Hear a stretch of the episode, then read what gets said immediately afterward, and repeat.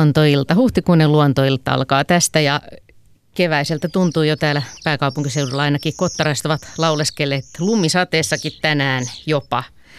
Ja se kertoo, että on kevät, vaikka onkin aika outo kevät, niin kevät kuitenkin.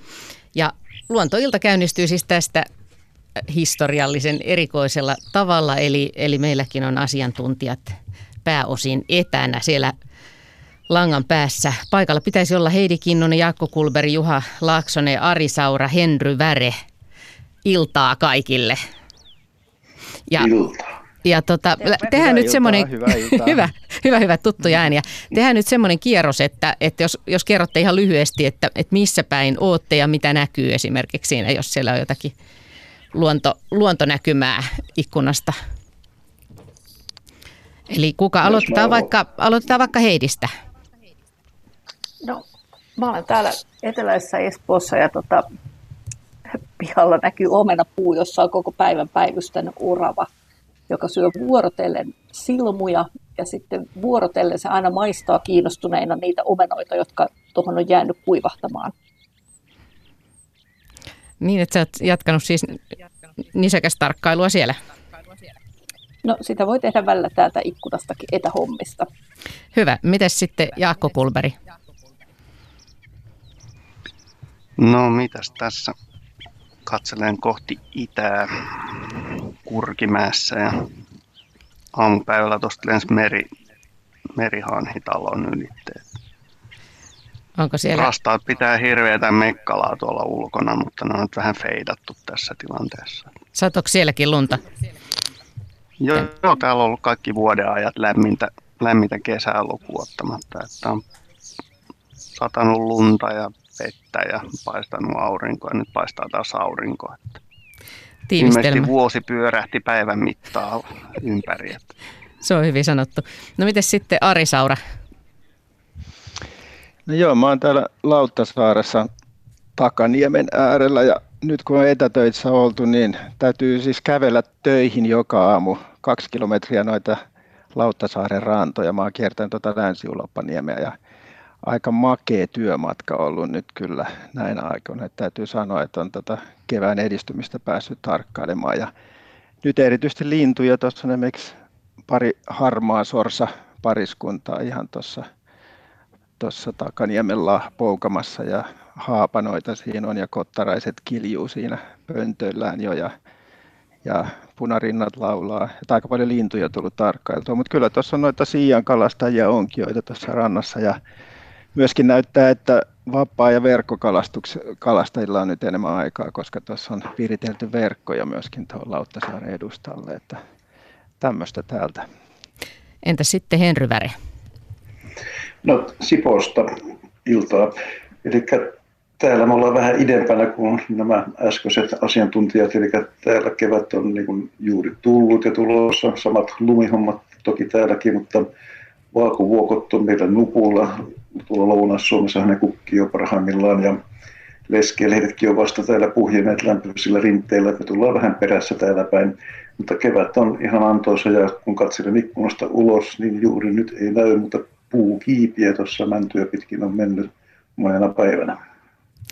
Hyvä. Joukko kasassa ja sitten paikalla täällä studiossa on Juha Laaksonen ja sekin on tehnyt luontohavaintoja, eikö niin? Totta kai.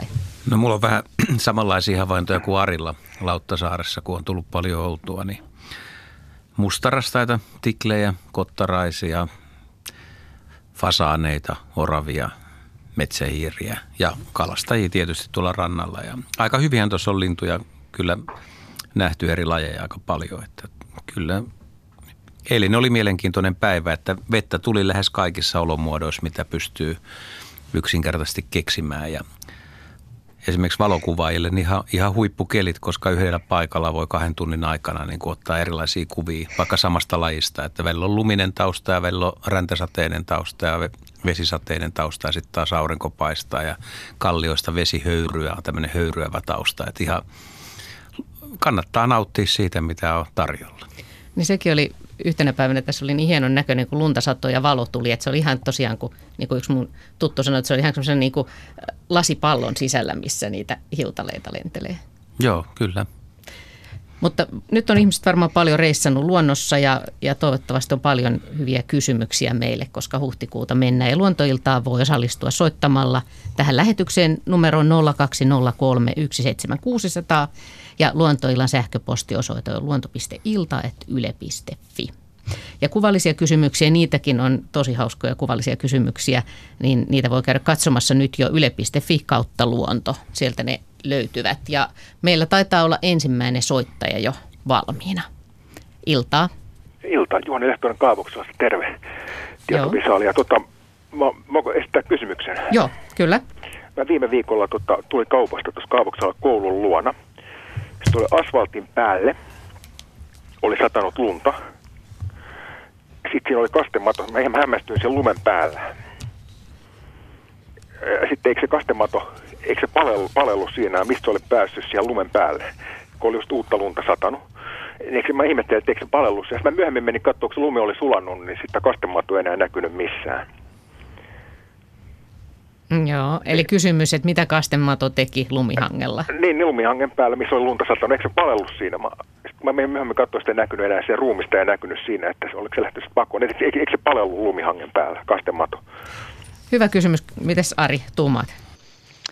No kyllähän se voi paleltua, jos on pakkasta, mutta ei se välttämättä siinä tota, nolla-asteisessa räntalumessa palellu. Että kyllä se sietää niin kuin suht kylmiäkin lämpötiloja ihan nollassakin asteessa. Sehän horrostaakin suht viileässä.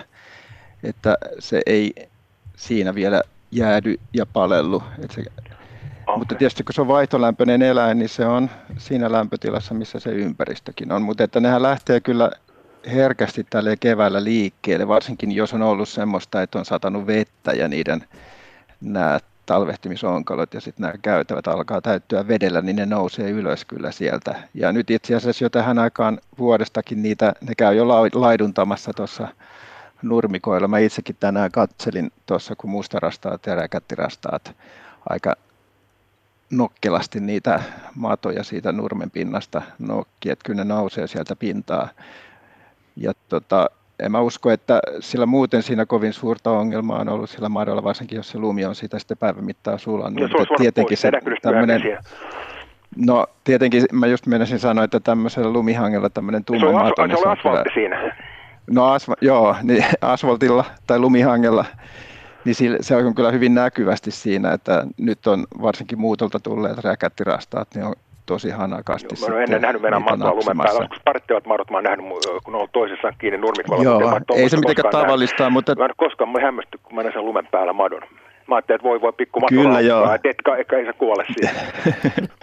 ei, ei, en mä usko, en olisi huolissaan siitä. Just tällä keväällä sitten, kun se on semmoista suht lämmintä räntälunta ja se sulaa nopeasti pois, niin kyllä se siitä sitten aika no, mä nopeasti madosta, sitten... koska ne sattuu ainakin, jos niillä laittaa matossa veteen niihin koukkuun, niin mä kuulemma ne kuulemma sattuu. Mutta ei ole sitä kysymys, että ei pikkupanot vaan palellu siinä.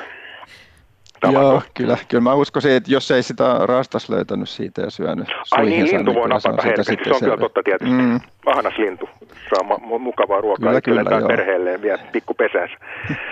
No niin, Juha haluaa lisätä tähän jotain. Joo. Mä ajattelin vain, että yksi laji, mikä, mitä on nähnyt jo tänä vuonna noissa samoissa puuhissa, niin muuttolintu, niin meriharakat on tullut kaupunki ja meriharakat partioi kanssa asfalttireunoilla ja nurmikoille. Että se voi olla, että osa madoista kyllä katoaa meriharakan nokkiin.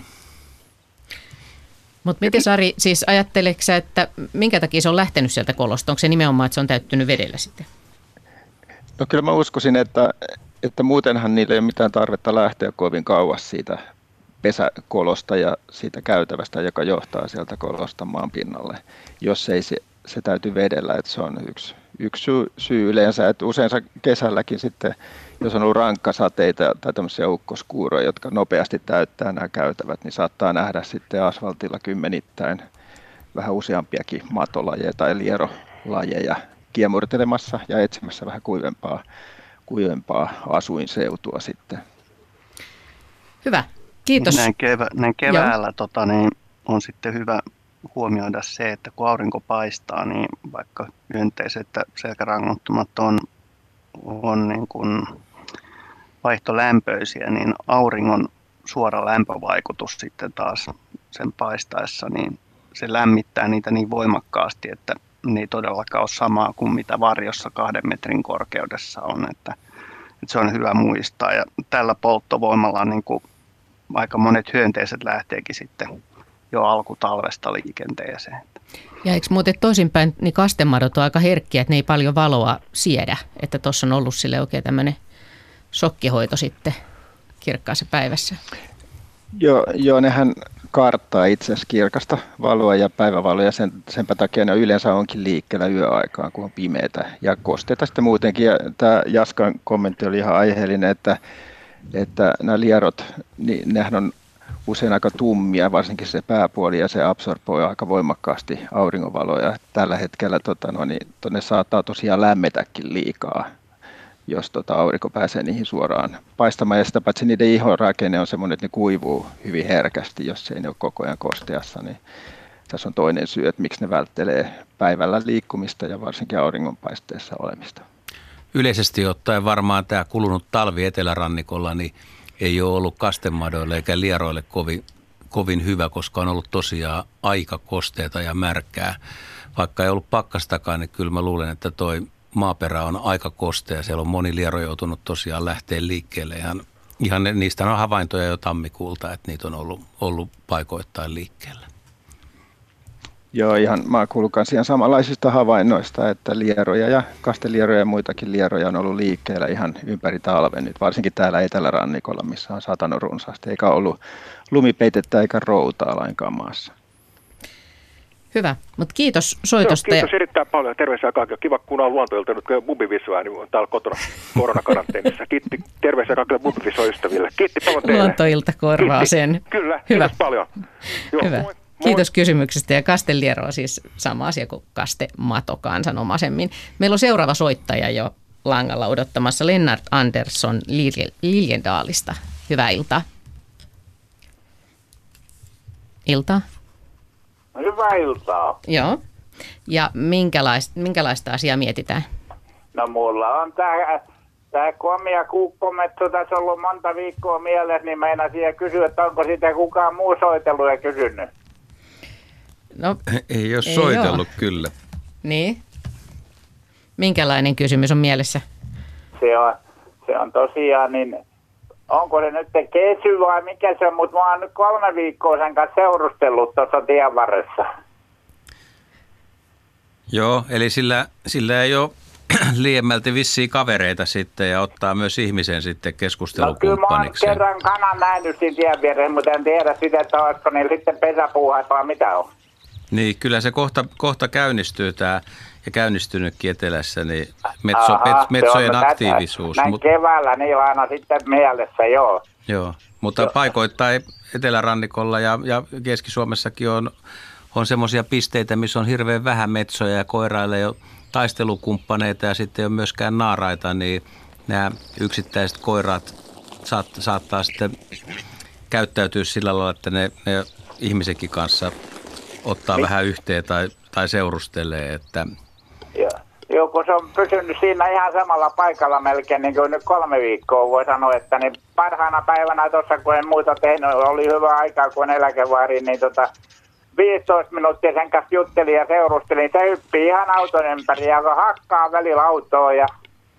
Niin, että se oli kunnon vihanen myöskin, että se olisi ihan ja, halunnut joo, taistella. kyllä se tuntuu olevan hmm. vähän semmoinen, mutta että niin, sitten on ollut sitten on ollut niin erikoista, kun minä sitten seurustelen sen kanssa ja, ja tota, niin lähden pois siitä, niin lähden hiljaa ajamaan, niin se juoksee perään vielä montakymmentä metriä. Joo, kyllä se olisi sillekin jonkun, jo, muutaman naaraan sinne, niin olisi vähän ehkä hauskempi kevät linnulla ja, ja miksei nyt muutama koiraskin, niin saa vähän, vähän tota testosteroneja minä olen vaan sitä harmitellut. Onhan mulla jonkunlainen kamera, millä mä oon saanut kuvia siitä, mutta että ne olisi ollut oikein kunnon videokamera, niin kyllä olisi saanut niin hyvää, hyvää äh, kuvaa, että niin mä oon oikein ihmetellyt, että niin, ei, siellä, ei, ei, ei ole ketään semmoisia, jotka tulisi katsomaan. Niin, mikäs Juha tässä on siis taustalla nyt tämän metson käyttäytymisessä?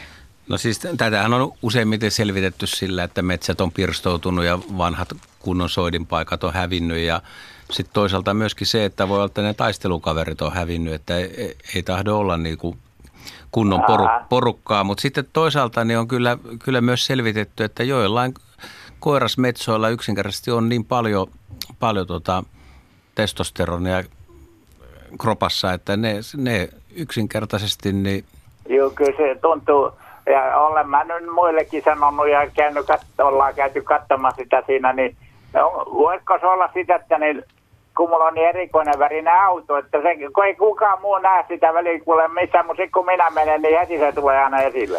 No minkä värinen? Niin. Onko sulla musta auto? Ei, mulla on tumma ja sellainen kirkaan sininen.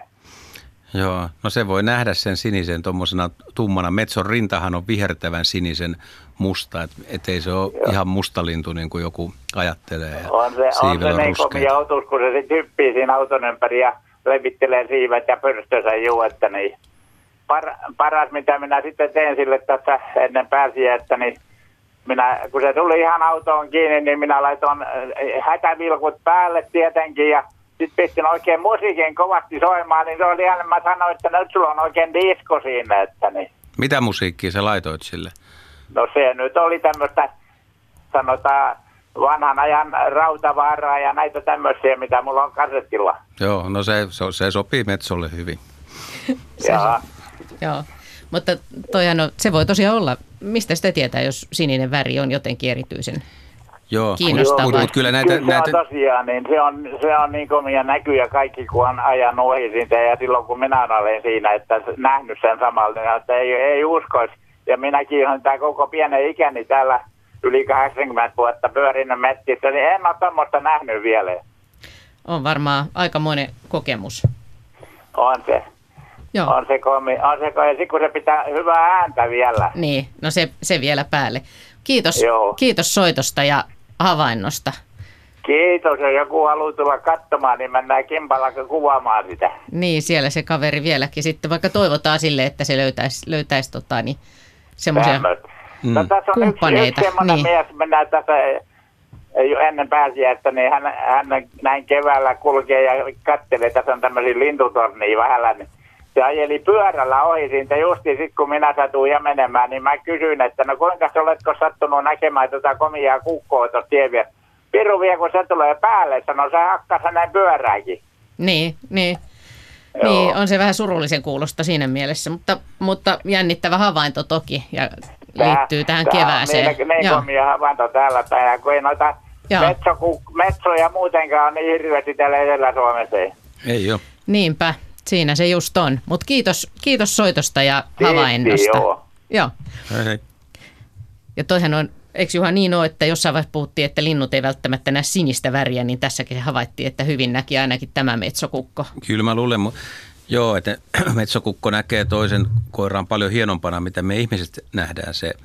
Mutta se, että mitä nyt muistelee, että kun on joskus vierailu noita hulluja metsoja katsomassa, jos tämmöistä termiä nyt hullu metso saa käyttää, vaikka ihan, ihan kunnon kavereita ne kuitenkin on, niin on ne mun mielestä käynyt niin kuin autosta riippumatta väristä, siis merkistä ja väristä, niin saattaa olla hyvinkin aggressiivisia. Jos tuommoinen metso tulee päälle, niin varsinkin pienempi lapsi, niin kyllä kannattaa perääntyä. Että aika kovaa se siipipankolla lyö sitten, että siinä voi sattua ihan oikeasti.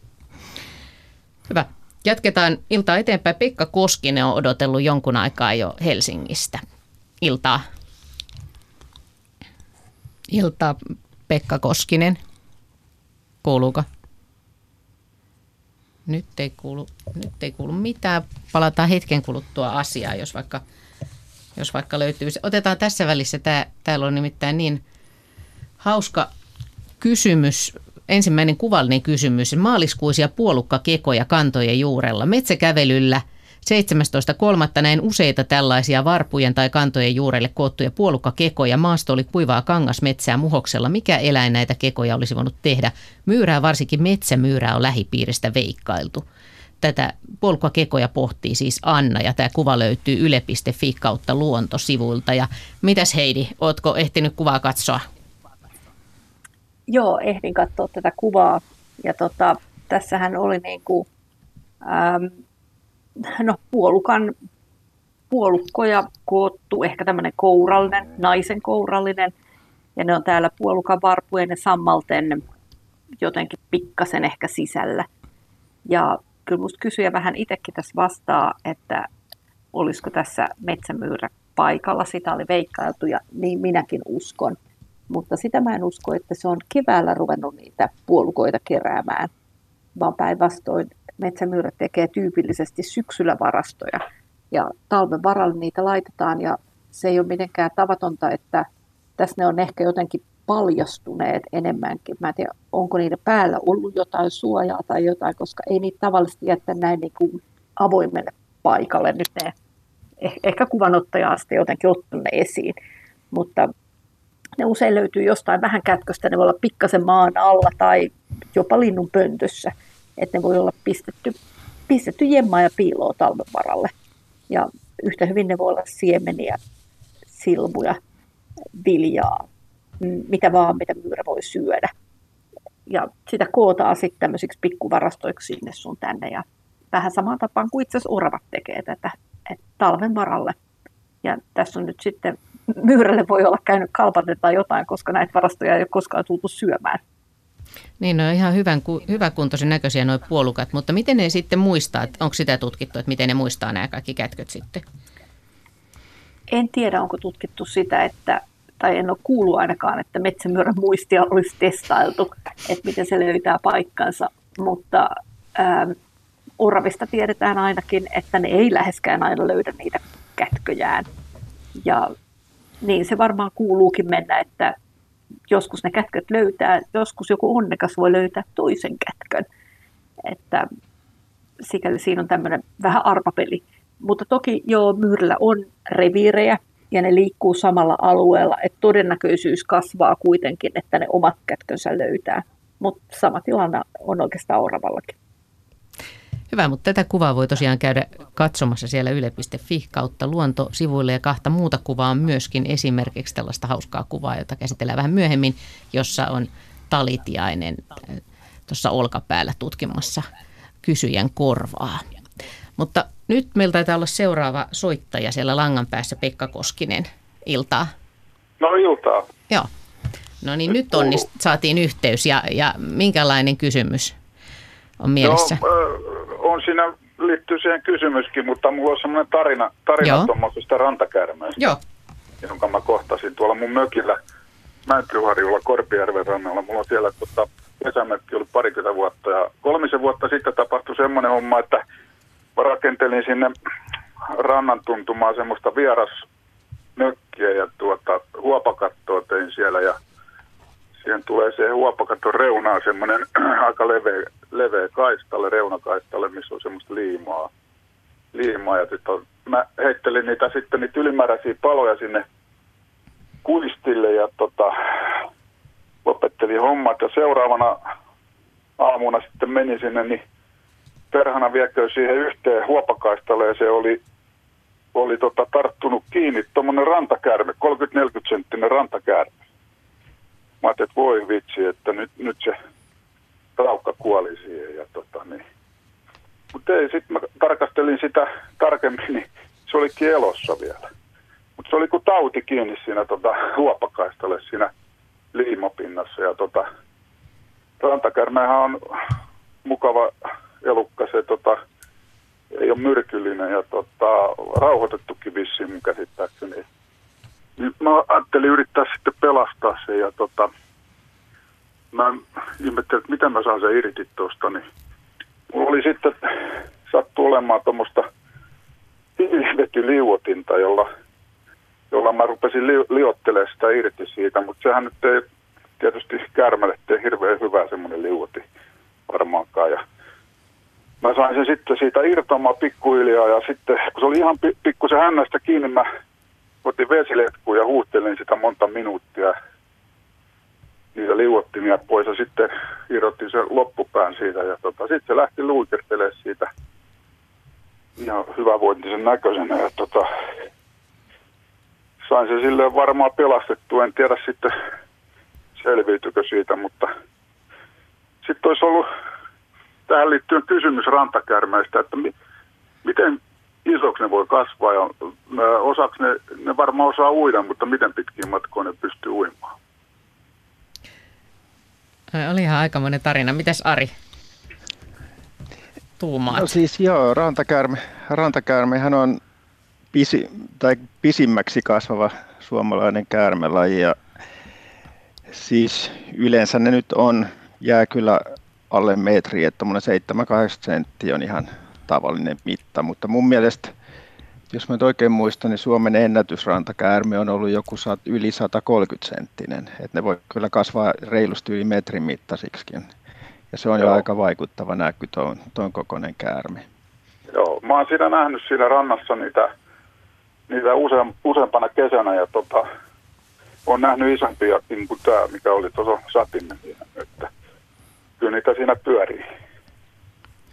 Se ilmeisesti Joo, on hirveän yleinen, se... yleinen kuitenkaan No siis kyllä sen aika laajalle, laajalle levinnyt on, laajalle levinnyt on ja kohtalaisen yleinen kyllä, mutta että tietysti se, se täytyy olla sopiva ympäristö sillä, että nimenomaan se viihtyy rantojen ja kosteikkojen läheisyydessä. Sehän on oikeastaan niin kuin vesikäärme, että aika paljon se saalistaakin vedessä kaloja, pieniä kaloja, kaloja ja sammakoita. Joo, Joo, kyllä. Aika monessa paikassa niin se on ihan pääravintoa, on erilaiset pohjalla elävät kalat, simput ja kivennuoliaiset ja tämän tyyppiset kalat. Mutta toki se syö sitten muitakin tämmöisiä kosteikkojen läheisyydessä viihtyviä eläimiä, sammakoita lähinnä. Mutta ei se nyt kauhean nirsoa sitten, jos sattuu tulemaan liskoja tai linnunpoikasia tai jopa isoja hyönteisiä vastaan. Varsinkin nuorempana se syö sitten hyönteisiä, etanoita ja, ja lieroja myöskin. Joo. Mites kun se ei ole myrkyllinen, niin mitä se sitten tota, se ilmeisesti vaan elävältä nielee saalikas sitten, se ei niin tapa No, ky- kyllä se näin on, että tota, sillähän on suu täynnä taaksepäin vinossa olevia teräviä pieniä hampaita, joilla se saa hyvin, hyvinkin pidettyä otetta liukkaista kaloista ja sammakoista. Ja, ja kyllä se vaan niin on, että, että se rupeaa, sitten kun se on saanut sen saalinsa kiinni, niin se rupeaa sitä elävänä nielemään. Että se on niin aika karu kohtalo sille sammakollekin, joka tota, joka tota, yrittää siinä vastaan tempoa, mutta että kyllä sitten aika nopeasti käärmeellä on aika voimakkaat tämmöiset vatsahapot, että kun se nyt saa sen pään nieltyä sinne suolen puolelle, niin aika nopeasti siitä sitten siitä uhrista se, tai saalista se henki lähtee kyllä. Mm. Joo, se on mielenkiintoinen otus kyllä. Se helposti tunnistaa niistä täplistä. Ei, ei, Joo, paitsi että onhan, onhan niitä tota, Kyllä, kyllä, mutta onhan ihan täysin mustiakin rantakäärmeitä, joissa on hyvin heikosti erottu. Ne täplät on semmoiset haaleat, että, että täysin mustaa kyytä ja mustaa rantakäärmettä ei värin perusteella välttämättä kovin hyvin toisistaan erota. Joo. Mitä no, se... silmäthän, silmäthän niillä on vissiin vähän erilaiset. Eikö, eikö pyyllä ole vähän semmoista virusilmät, että täällä on niin pyöreät täplät silmissä? Kyllä joo, se kyyn puupili on niin semmoinen pystyrako, semmoinen niin pystyssä oleva soikio ja sitten rantakäärmellä on aina ihan pyöreä se puupili, että siitä sen niin. erottaa. Ja sitten myöskin kyyn tota, pää on enemmän semmoinen leveä kolmiomainen ja rantakäärmeellä tämmöinen tota, pitkänomainen. Ja muutenkin kyy on semmoinen niin kuin paksu ja töpäkkä yleisolemukselta ja rantakäärme on taas semmoinen pitkä ja sutjakka. Ja sitten jos katsoo niiden liikkeitä, niin sanotaan nyt, että jos rantakäärme esimerkiksi liikkuu nopeasti, niin se menee juoksuvauhtia ja kyy taas Oho. etenee tämmöistä lähinnä kävelyvauhtia. Joo. Mä lisäisin täältä vielä tuommoisen, kun tätä huhtikuun puoliväliin eletään ja käärmeet just nousee horroksesta tai on ollutkin jo pidemmän aikaa liikkeellä, niin, niin joskus itsekin tuossa muutamia päiviä sitten oltiin Lumiarorikun kanssa retkellä tuolla Kirkkonummen yhdellä korkealla kallioalueella, mikä on aika kaukana – vesialueesta. Ja ilmeisesti se on hyvä talvehtimispaikka, koska me löydettiin sieltä useampia rantakäärmeiltä korkealta kalliolta.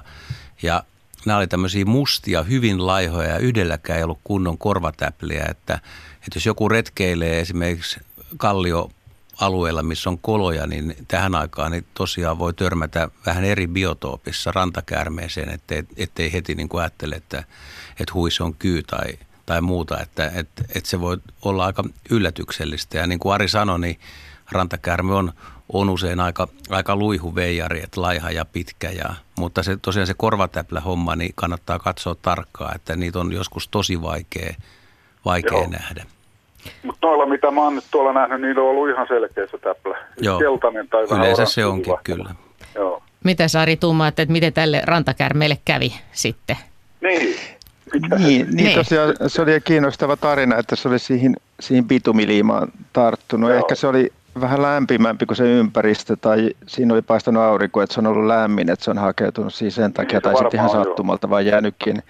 Mutta että tota, jos se siitä nyt lähti ihan niin kuin normaalisti luikertelemaan ja, tota, ja tota, näytti muutenkin normaalisti käyttäytyvältä, niin en mä usko, että, että semmoiset pienet ihovauriot käärmeellä sen suurempaa haittaa aiheuttaa. Sehän vähintäänkin sitten kerran vuodessa luo sen nahkansa, että nuoremmat niin. käärmeet ehkä pari kertaa kesässä, mutta siis tuommoiset täyskasvuiset käärmeet, niin ne luo sen nahkansa ja silloin ne pintanaarmut ja kolhut, mitä on tullut siihen vanhaan nahkaan, niin ne uusiutuu aika hyvin. Tietysti jos se on saanut syviä haavoja siihen ihonsa, niin ne ei kyllä niin kuin uusiudu siinä, taika, taika poistu siinä nahan luonnissa, että sitten lähtee se hyvin ohut pintakerros vaan pois sitä sarveisainetta, mutta joka tapauksessa semmoiset liimatahrat ja pienet naarmut ja kolhut, niin siitä kyllä häipyy sitten seuraavassa nahan luonnissa. No toivotaan, että se selvisi ja tota, pärjäilee. Se miten pitkä, pitkäaikainen elää yleensä? Olisiko siitä mitään tietoa? Monta vuotta vai pari vuotta vai mitä ne voisi elää? Kyllä ne aika pitkäikäisiä on, että ne on, tota, mitä mä nyt sanoisin, se tiedetään kyllä, että niitä on kai ää, sen ikähän on aika vaikea määrittää sinänsä, mutta että tiedetään, että ne on elänyt jopa yli 20-vuotiaaksi luonnossakin. Että käärmehän on aika erikoinen sikäli, että kun se lähes puolet vuodesta niin viettää siinä herro, horroksessa, niin se, sehän ei ikään kuin vanhene siinä aikana, vaan se, tota, se on niin lähes täydellistä lepoa. Ja siinä mielessä aika monetkin mateliat, mateliat niin ne on hyvin pitkäikäisiä verrattuna lämminverisiin Eikö se ole niin, että elävästä, elävästä ei oikein voi sitä ikää määrittääkään vai? Ei oikein, joo, se on, se on hankala. Että sitten pitäisi niinku preparoida jotain luita tai muita tämmöisiä näkyviä. Mutta että mä muistan, että joku tämmöinen 28-vuotias olisi niinku todettu luonnossa eläneen rantakäärmeen maksimiäksi, mitä on niinku, niinku tutkimuksissa tullut ilmi. Niin, eikä se hetkessä siihen metriseksi kasvaa, että kyllä siihen aikaa kuluu. No ei, ei, ei tosiaankaan, että tota, se riippuu kesän pituudesta ja, tai sen kasvukauden pituudesta ja ravintotilanteesta, että kuinka paljon se aina yhden kasvukauden aikana sitä mittaa ottaa lisää. Mutta tota, ja eikö se riippuu vähän sukupuolestakin? Noin, Joo, kyllä se joo, naaraat, naaraat kasvaa isommiksi kyllä joo, ja tota, mutta toisaalta naaraiden kasvu hidastuu sitten siinä vaiheessa, kun ne alkaa tuottaa niitä munia, että niillä menee aika iso energiasta, mitä ne kesän aikana sitten saa syötyä, niin sitten siihen jälkeläisten tuottamiseen kuitenkin. Yes. Kiitos, kiitos hienosta kiitos. rantakäärme-tarinasta ja kysymyksestä. Kiitoksia teille vastauksesta. Hyvää illanjatkoa ja sitten mennään Tampereelle. Pertti Haapalainen on siellä puhelimen päässä. Iltaa. Iltaa, iltaa. Joo, Pertti Haapalainen Tampereelta. Joo. Joo, tota, tämmöinen asia. Viime kesänä Tammerkosken rannalla istuin siinä vanhan kirjastotalon edessä penkillä ja katselin erästä kalalokkia. Niitä oli useita siinä ympärillä, ehkä viitisen toista. Mutta yhden kalalokin käytös kiinnitti huomioon siinä, siinä määrin, että tota, rupesin seuraan. Se nimittäin noin A4 kokoisella arkilla tampas nurmikkoa jatkuvasti ja pyöri ympyrää herkeämättä jatkuvasti samaan suuntaan. Ja, ja, ja, ja tota, sen tunnin aikana, kun katselin sitä lintua, se otti 13 matoa. Ja nokka tiukasti suunnattuna nurmikkoon, eli, eli siinä oli niin kuin metsästys todella menossa. Ja, ja juuri tämä tamppaaminen, tämä oli ihan jotain uskomatonta. Mä otin yhteyttä muuten yhteen pirkanmaalaiseen lintu ei harrastajaa, vaan tietäjää, joka sanoi, että hän on koskaan ennen tämmöistä käytöksestä kuullut. Mutta, mutta tota, näistä muista linnuista sen verran, että ne oli siellä ympärillä ja tota, käveli, niin kuin nyt ehkäpä lokit kävelee sinne tänne ja, ja näin päin pois. Mutta sitten meni pari päivää, niin näitä rupesi enemmän ja enemmän samanlaista käyttäytymistä harrastavia kalalukkeja näkyy siinä ympäristössä. Ja sitten lopulta lähes kaikki tampas. Ja pyöri ympäriinsä ja sai matoja. Joo, hyvä tarina ja uskon kyllä ja olen itsekin päässyt näkemään muutamia kertoja tämmöisen tapahtuman ja siinä on ollut yksi lokki, mikä on ollut vähän skarpimpi kuin muut alussa ja, ja niin kuin itsekin arvelit, että, että se liittyy se tamppaaminen siihen saalistukseen. Eli kun panee maan pinnan tärisemään ja värähtelemään, niin sieltä tulee pienempää kaveria ylös sieltä ja pääsee sitten noukkimaan niitä. Ja, ja kalalokki, kalalokeista on näitä havaintoja ja kahlajat käyttää sitä, että, että, että mä luulen, että itse asiassa aika monilta linnuilta on havaittu sitä, mutta kukaan ei ole kerännyt sitä aineistoa. Että se on yksi hyvä taktiikka ja se on kaikille pienille hyönteisille selkärangattomille, mitkä siinä maaperässä on ja on piilossa, niin tämmöinen tärinä niin aiheuttaa sen, että ne lähtee liikkeelle ja on helpompi syödä. Että se vaan voi olla, että tietyt yksilöt osaa käyttää sitä paremmin ja se on niiden, niiden tehokeino, mutta niin kuin te kerroitte tuossa, että ne muut lokit on siinä ollut mukana ja seurannut ja se usein tarttuu, tarttuu sitten, että mitä kaveri tekee ja jos näyttää, että sillä menee hyvin, niin ei linnut mitään hölmöjä. Kyllä ne huomaa, että tuolla menee hyvin ja mä teen nyt perässä näin, niin mäkin saan. Ja ehkä tässä on käynyt just sillä lailla. Joo, niinpä ennen kuin nämä muut omaksu sen eh, saman eh, mekanismin, niin sitten edellisi se, että muut yritti tulla apajille ja viedä sitä matoa nokasta, mutta, mutta tota noin, sitten lopulta niin kuin tuossa juuri tuli todettua, kun muut omaksu sen, niin tämä muiden häiritseminen sitten lakkas. Mutta se vaan, että mielestäni joskus on muistavinani, että ihmisetkin on käyttänyt tätä samaa tampaamista saadakseen näitä helkkari hyviä onkimatoja. Että tuota, jos on ollut Joo, sähköä, jos tähän... jotain muutakin teknisempää, mutta muistan, että tämmöistä tampaamista oltaisiin käytetty.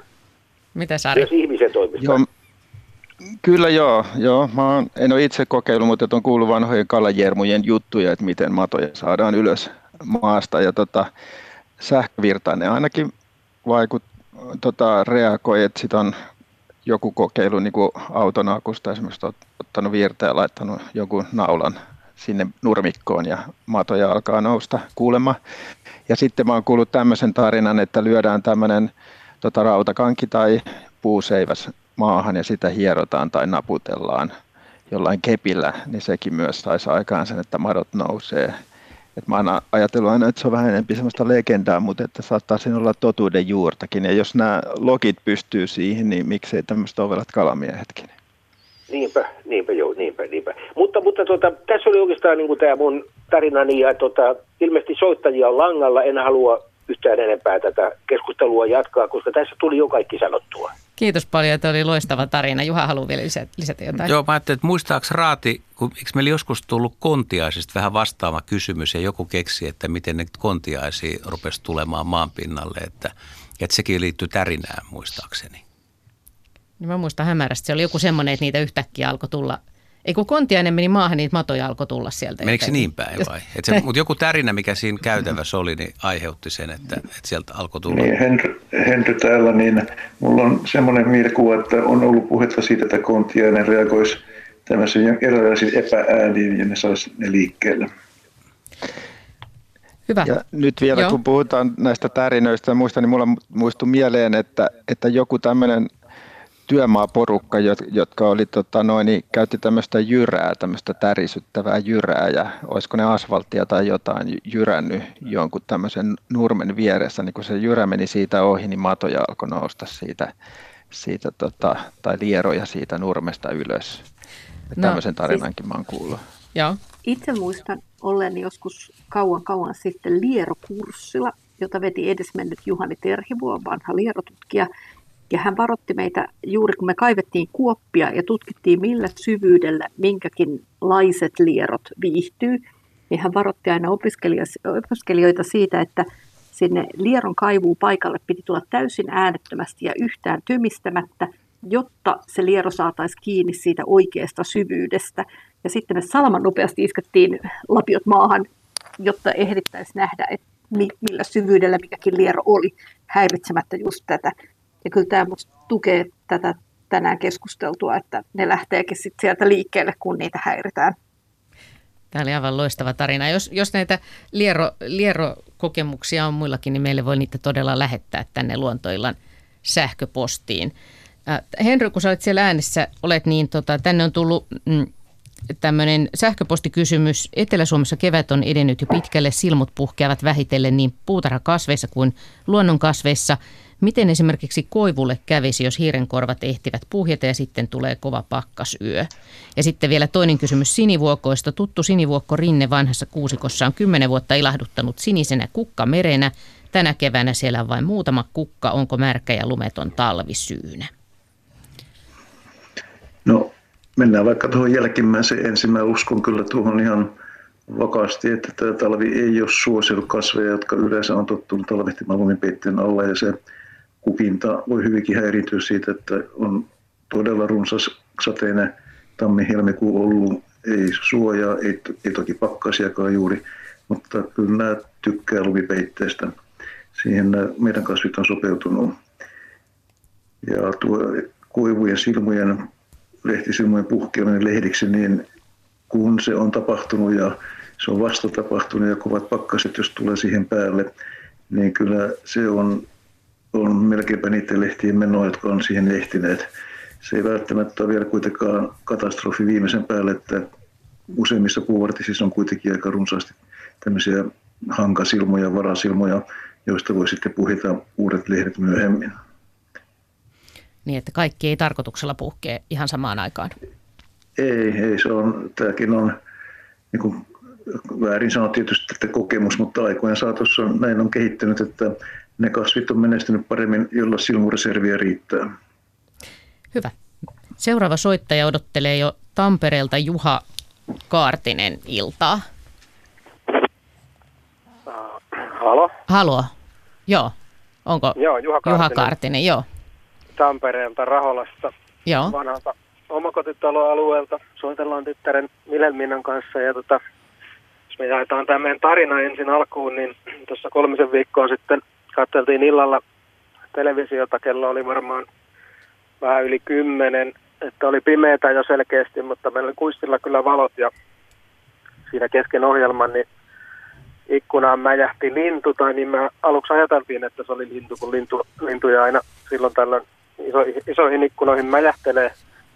Ja tota, vaimo meni sitten kattoon ja, ja tota, siinä olikin siinä meidän kuistilla niin liito-orava istuskelemassa ja se otti siinä semmoisen viisi minuuttia ainakin lukua siinä meidän ikkunan alla kuistilla ja hyppelehti sitten viereiseen syreenipensaaseen ja siinäkin se oli varmaan kymmenen minuuttia. Me ei kauhean läheltä mennyt sitä katsomaan, että sai, sai rauhassa toipua siinä. Ja sitten se lähti luikkiin viereisen vaahteran kautta ja liisi siitä sitten matkoihinsa, mutta, mutta tota, meitä tietysti mietityttää, että onko tämmöinen kovinkin yleistä ja ehkä, ehkä sitten vielä kysymyksen, että kun ei nähty tietenkään, että mistä päin se liitoorava siihen pamahti, että kuinka pitkiä matkoja ne voi liidellä ja, ja tota, vielä ehkä kolmantena sitten, että minkälainen se liitooravan pimeä näkö on, että, että tota, eikö se tosiaan, tosiaan tajunnut, että siinä on esteitä vai, vai tota, luuliko se pääsemänsä meille sisälle vai miten näki sitten, että mikä on liitooravan tota, mielen saanut tuommoiseen tilaan, että noin holtittomasti lentelee. Ja Heidi. No, olipas kokemus, joo. En ole kuullut kenestäkään muusta, jolla olisi liitoorava läjähtänyt ikkunaan. Ja jo, jotain on mennyt liitossa kyllä vakavasti pieleen. Tota, ennätysliidot on mun mielestä 80 metrin niin kuin pituisia, mutta oikeastaan siihen liitoon siihen liittyy se, että kuinka korkealta ylipäänsä sinne liitoon pääsee. Että mitä korkeammalta pääsee, niin sitä pidemmälle toki se liitokin yltää. Ja ne ennätysliidot, ne on mitattu jossain moottoriteiden ylimeneviä liitooravia ja sellaisia, joissa ei ole ollut mitään kohdetta, jossa aina ö, kävisi. Et mielelläänhän se liikkuu sillä tapaa, että se liitää puusta toiseen tai mätkähtää sinne puun jonnekin alaosiin ja sitten kipuaa sieltä ylös ja voi taas sitten ää, kiivetä ylös ja liitää siitä seuraavaan puuhun. Se voi Joo. olla aika tehokas tapa myös liikkua pitkiä matkoja, mutta tota, jostain syystä joko, joko tuulenpuuska tai jotain kummallista täysin yllättävää on tapahtunut eläimelle, että se on lasiin mätkähtänyt, koska ymmärrän kyllä, että se lasi on vaikea havaita, mutta sillähän on semmoiset melko suuret silmät, jotka on sopeutuneet juuri yönäköön. Et en kyllä, se on pitkäikäinen eläin, jolla ei ole tapana joutua kauheasti onnettomuuksiin edes. Että niiden selviytyminen tuntuu olevan niin kuin varsin hyvää. Oravat saa esimerkiksi enemmän jälkeläisiä vuodessa kuin liito-oravat ja no oravia onkin enemmän – mutta oravilla on selviä, selviä kannanvaihteluita, kun taas liitooravan kannat tuntuu olevan niin tasaisempia. Et sikäli tuntuu siltä, että liitooravalle tämmöinen holtiton elämä ei, ei kuulu, vaan se elää aika tasasta ja hallittua elämää siitä huolimatta, että liitämiseen liittyy tietysti riskejä. Joo, en näe mitään li- muuta syytä kuin, että jotain kummaa liitossa tapahtui, kun se lasi mätkähti. No mitä sille liitooravalle sitten kävi?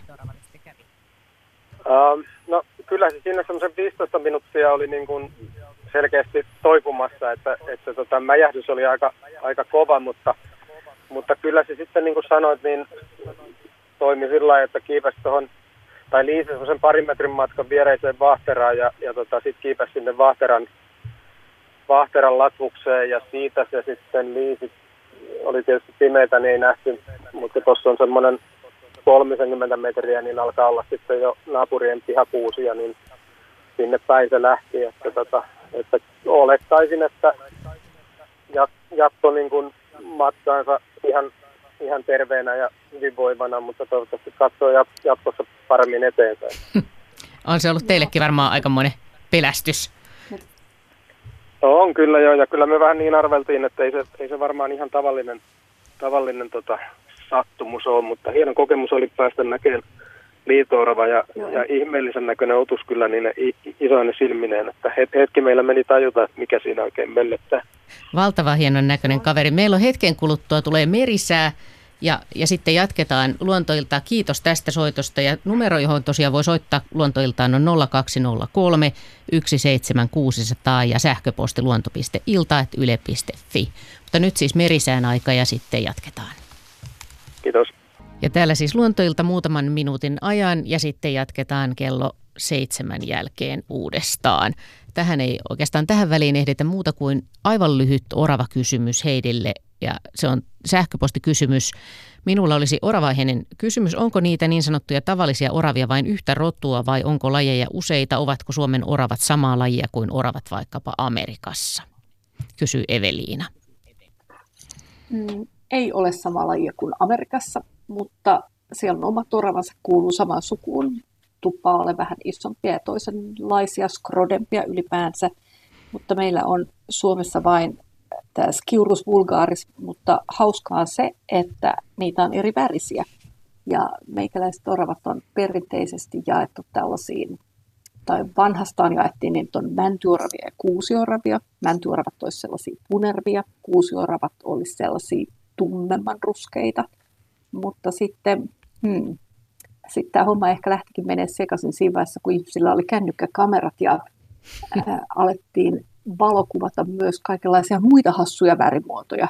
Ja näitä erityisen hassuja värimuotoja ei ole oikeastaan jäänyt tuonne museoihin talteen, mutta ihmiset on saanut kännykkäkameroihinsa sellaisia lehmänlaikullisia, mustavalkoisia, ruskeavalkoisia, Ää, olenpa nähnyt kuvan sellaisesta, jolla on jopa vähän niin kuin raitoja hännässä, semmoisia pesukarhumaisia mustavalkoisia raitoja. Todella niin kuin erikoisia värimuotoja, jotka on ilmeisesti täysin luonnollisia ja liittyy tämmöiseen oravan, miten mä sanoisin, laajaan perimään, jossa on monia mahdollisuuksia. Ja ehkä haastankin ihmiset kuvaamaan niitä erityisiä oraveja, koska itse kerään niitä kuvia. Se on joo, ja hauska tarina myös siitä, että miten nykyaikana voi ihan toisella tavalla niin kuin saada tietoa vaikkapa oravien väristä. Nyt lähestytään kello seitsemää ja uutiset ja, sen ja, ja uutiset ja urheilu vielä ja sen jälkeen jatketaan taas luontoillan parissa. Ja täällä luontoilta jatkaa ja tosiaan nyt ei poikkeuksellisiin aikoihin tullutkaan tässä välissä urheilua, mutta luontoilta, joka tämäkin lähetys siis hiukan poikkeava tai hyvinkin poikkeava, koska täällä etä, etäpäässä ovat Heidi Kinnunen, isäkäs asiantuntijana Jaakko Kulberi hyönte, hyönteiskysymyk, vastaamassa hyönteiskysymyksiin. Ari Saura vastaa kala, materiakysymyksiä, Henry Väre kasvikysymyksiä. Sitten Juha Laaksonen on täällä studiossa kanssani ja minä olen siis Minna Pyykkö. Ja tänne on tullut, meillä viime tunnilla puhuttiin aika paljon, ehittiin kaikenlaista puhua rantakärmeistä ja metsoista ja kastemadoista ja sitten tuli hauska, hauska tarina Lukista, joka tamppaa maata ja sen jälkeen juteltiin kaste, kastemadoista ja miten niitä saa maasta nousemaan. Tänne on tullut viesti tähän liittyen. Joskus aikaa sitten televisiosta tuli ohjelma, jossa oli juttua matojen lumouskilpailusta. Paikka oli puutarha muistaakseni jossain päin Englantia. Osallistujat työnsivät talikon nurmeen ja taputtelivat tai tärisyttivät sen vartta sadetta matkien. Ja kas matoja rupesi ilmestymään nurmen pintaan. Voittaja oli se, kuka sai kerättyä eniten pintaan tulleita matoja. Näin ilmoittaa Atte Kalliosta. Mutta nyt meillä on ensimmäinen soittaja siellä langalla, eli Markku Mänttäri Kouvolasta iltaa. No hyvä. Iltaa. Joo, ja minkälaisen kysymyksen? No niin, tässä olisi kanssa? vähän ylösnousemusasia. kun niitä madoistakin, tuo niin. Touko Häristä olisi kysymys. Tuota. Okei, okay, joo. Ja niitä, tuota, aikaisemminhan niitä ilmeisesti on yleistynyt aika paljon, täällä ainakin täällä päin. Ennenhän sitä ei nähty joskus 5-60-luvulla möyrin luonnossa, mutta ei koskaan tullut eteen. Tuntuu nyt olevan ja tota, tässä oli ensimmäinen, oli jo tässä kymmenen vuotta sitten tuolla naapurit hautaus. Mä laitoin hautaa, siellä oli aikuinen naaras, iso ihmetys. Toi sitten sen meille, se oli ensimmäinen ja tota, nyt niitä on tässä viime keväänäkin oli jo kotona tuossa takapihalla, niin siinä oli ne kolme kappaletta. Ää, tota, niin, se oli jo huhtikuun 12 päivää. Että niin on aika kiire nousta ylös, koska silloin oli pellot oli ihan valkoisena vielä ja sitten runtakin siinä vieressä. Että tuota, ja sitten tuntuu, että niillä on toi lisääntyminen järjestetty, että se hoitaa sen heti pois ilmeisesti, koska ne oli härillään siinä ja tekemässä uusia härkiä heti. Että se on ilmeisesti niiden tapa sitten. Mitäs Jaska? Tuota, tänä vuonna sitten oli vielä pisti paremmaksi, oli 27. maaliskuuta. Oho, joo. Kolme, tai neljä kappaletta siinä samassa paikassa, että kovin kiire tuntuu olevan niillä nousta sieltä, sieltä maan alta. Talvehtiiko ne sitten ihan aikuisena vai mikä homman nimi on sitten? No niin, Jaska, touko härkä tietoutta se on kyllä aika, aika kimurantti se niiden kehitysvaiheet, ettei oikein muistakaan, mutta erikoinen kuitenkin, että ne pitää heti, no vaikka tänä vuonnakin se oli varmasti kevään lämpimin päivä ja tota, ne oli heti sitten siinä neljä kappaletta ja yrittämässä tekemässä niin kuin uusia härkiä sitten. Ilmeisesti. Joo, toukoherrat on toukoherät on tosiaan hyvin aikaisia otuksia ja, ja tämä nimenomaan tämä, se on huomattavasti monimuotoisempi ryhmä noin niin kuin maailmanlaajuisesti kuin mitä meillä ehkä. Ja, mutta nämä, nämä tämän tyyppiset myyrivät touk- niin ne on tosiaan kaikki myös ulkomailla niin alkukesän lajeja. Ja tämä johtuu siitä, että, että ne on erikoistunut nimenomaan erilaisten niin keväällä lentävien maamehiläisten pesäloisintaan. Ja, ja ne, kun on keväällä liikenteessä nämä, nämä tota niin, mehiläiset ja käy kukissa silloin, niin tämä on se aika, jolloin pitää saada ää, nämä tota, munat munittua ja, ja sitten nämä niin sanotut trianguliinit, jotka on nopeasti liikkuvia, pitkänomaisia oransseja tai keltaisia tai mitä värejä niitä nyt on, niin ää, hyvin nohkaisia ja vikkeläliikkeisiä toukkia, niin ne kerääntyy erilaisiin ää, paikkoihin, missä ne olettaa mehiläisten liikkuvan, esimerkiksi kukkiin. Saattaa olla kyllä muissakin paikoissa, missä nyt on esimerkiksi siitepölyä. Mehiläiset, jotkut esimerkiksi kerää siitepölyä vaikkapa esimerkiksi ihan männyn männyn siitepölyä. Mutta tota, nämä käytännössä sattumanvaraisesti nämä trianguliinit tarttuu sitten näissä kukissa vieraileviin hyönteisiin ja, ja tämän takia niin näitä munitaankin sitten oikein tosissaan, että niitä on tuhansittain niitä munia, joita naaras sitten jättää jälkeensä. Lähinnä se taitaa ihan niin kuin kävellessään niin kuin sinne tänne jättää näitä munia ja nämä toukat sitten itse kiipeää kasveille. Kuvaile vähän, ja minkä näköinen se toukohärkä on. Meillä on toukohärät on tämmöisiä aika punkeita otuksia.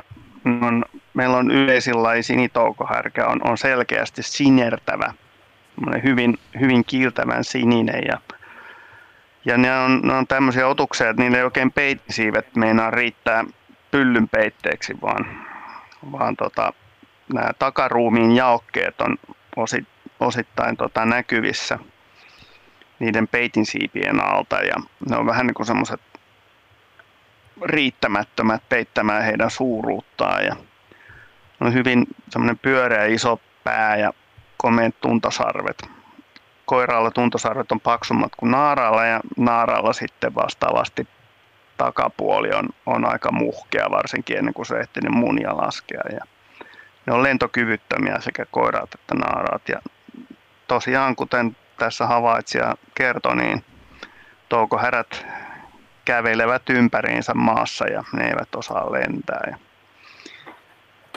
Ja tosiaan havainto siinä mielessä oli ihan oikea, oikea että toukoharjat oli aikaisemmin runsaampia kuin tänä päivänä, kuin, kuin mitä tuossa jonkun aikaa, mutta nyt tämä nyt, nyt tota niin, niiden määrät on uudelleen, uudelleen nousussa ja, ja meillä on havaintoja jo hävinneeksi luulusta toisestakin lajista aika monin paikoin, että – Mä en muista mikä hän suomenkielinen nimi on jotain toisenlainen, mutta, no, mutta iso, se on sitten väritykseltä iso, joo. joo. iso, iso toukohärke, joka on niin täällä oli niin täällä mustempi.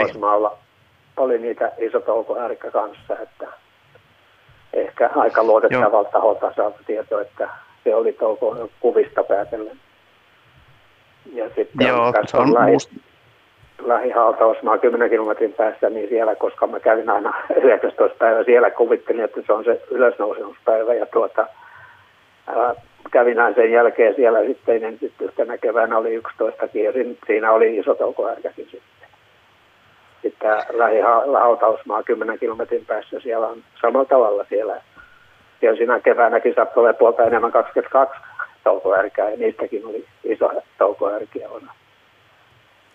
Joo, se on kyllä kiva, kiva, kiva homma, että nämä lajit on runsastunut näin, näin että jotain hyötyä tästä ilmastonmuutoksestakin. Että, että kyllähän meillä niin semmoiset sopivat elinympäristöt näille lajeille on, on periaatteessa vähentynyt ja aika tyypillisesti nämä, nämä toukohärkien esiintymät on semmoisella paikoilla, jotka on hiekkaisia ja matalakasvuisia – ja nämä erakkomehiläiset ne tekee pesänsä maahan hiekkasilla paikoilla. Ja, ja esimerkiksi tuommoiset vanhat soranottoalueet on aika hyviä paikkoja, paikkoja no, löytää on, sitten näiden.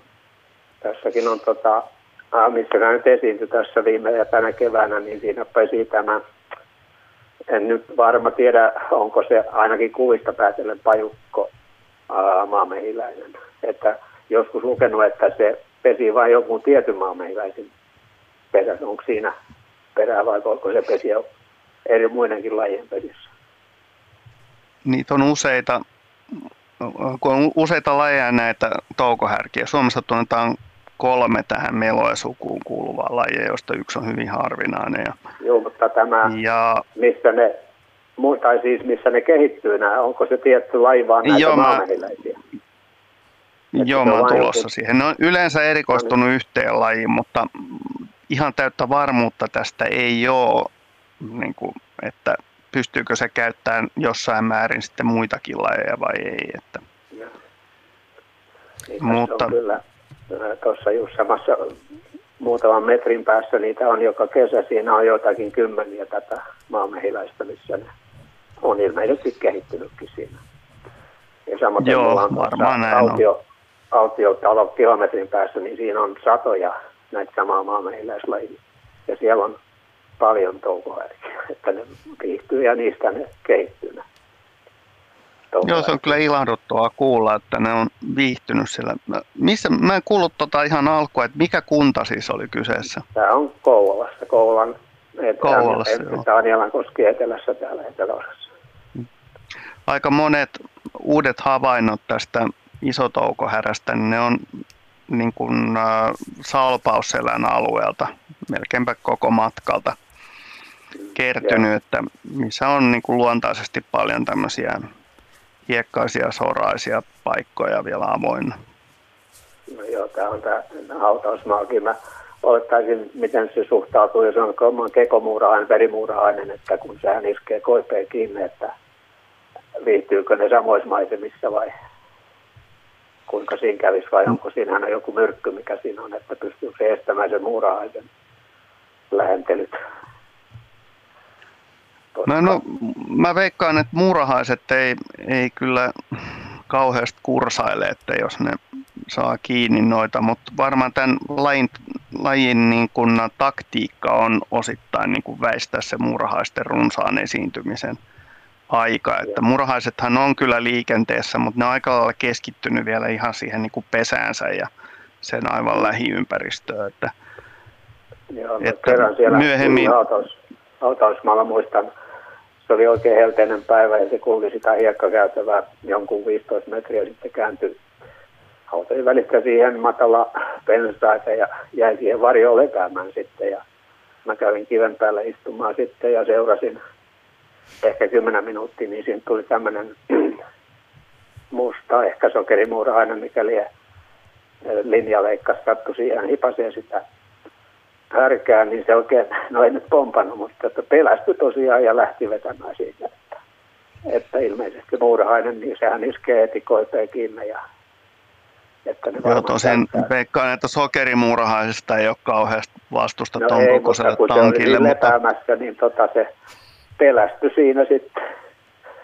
Joo, nämähän on tosiaan myrkyllisiä, myrkyllisiä nämä toukohärät. Ja jos niitä esimerkiksi ihminen rupeaa käsittelemään, niin ne aika usein tekeytyy kuolleeksi ja, ja tota, niin pistää jalat koukkuun. Ja nivelien raoista erittäin tämmöistä erittäin pahan hajuista niin kuin tahmeaa ja pahalta maistuvaa, pahalta haisevaa, vihertävää nestettä. Ja siitä voi sitten itse kukin testailla, että onko se herkullinen vai eikö. No jos se estää, niin sitten ne muurahaisen niin. lähestymisen. Kiitos. Niin no, ei Joo. se varmaan kaikkein herkullisinta muurahaisellekaan ole, mutta ne on aika opportunistisia kyllä hyönteisravinnon suhteen. Kiitos soitosta. Onko, Jaska, onko toukoherällä sitten tämmöisiä, ketkä sitä sitten niin kuin saalistaa?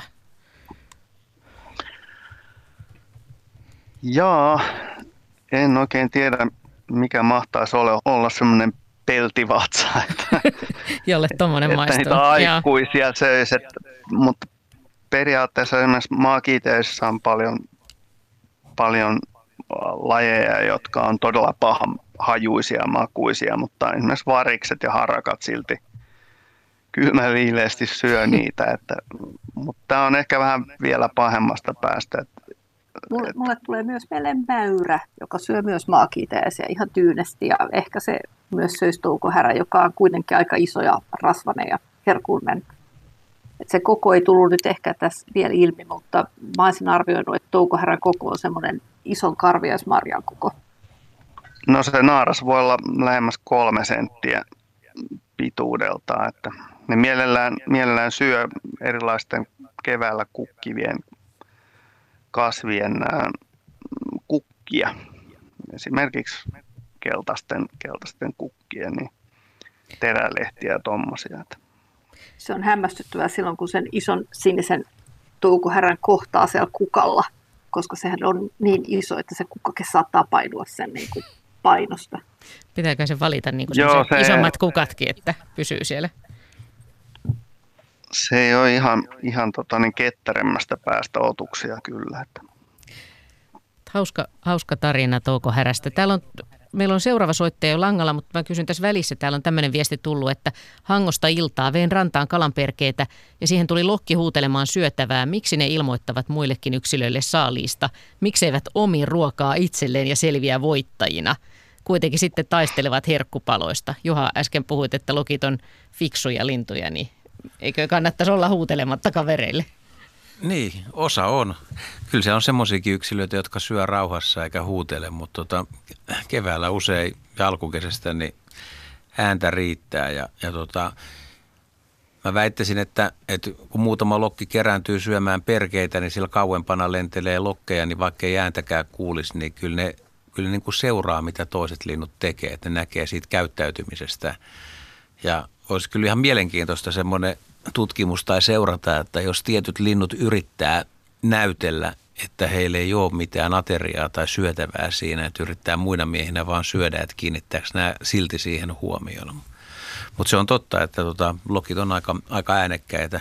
Sitten toisaalta joissain tapauksissa voi olla kyllä sekin, että joukolla syöminen on turvallisempaa, että sitten siinä on, on, on muutama silmäpari väijymässä, jos kanahaukka yrittää iskeä. Tota, siksi monet linnut on, on myös niin kuin joukolla? Hyvä kysymys. Maria Eloranta olisi lähettänyt. Ja nyt meillä on puhelimen päässä Nurmijärveltä Markku Iltaa. No iltaa, iltaa. Joo. Ja tuota, mä kerron tämmöisen tarinan, niin sitä sopi kommentoida sitten, että, että tuota, tässä pari vuotta sitten oltiin mökiltä lähdössä ja sitten siinä on se portti, se joutui aukaisemaan ja mä nousin autosta ja sitten kyy meni siitä mun jalkojen eestä sinne ojaan ja No tietysti mä seurasin sitä kyytettä, mitä, niin sitten siellä oli ojan pohjalla sammakko. Ja kun se kyyt oli siellä lähellä, niin se sammakko kiipesi sen kyyn selkään.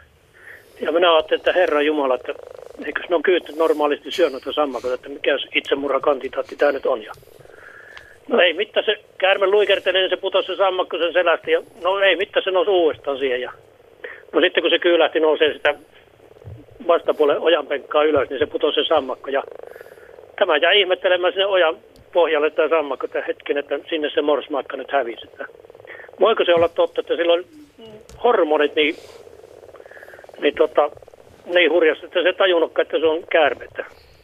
Vai mikä tässä on homman nimi? Voisiko tätä joku nyt, onko kukaan nähnyt tämmöistä juttua koskaan?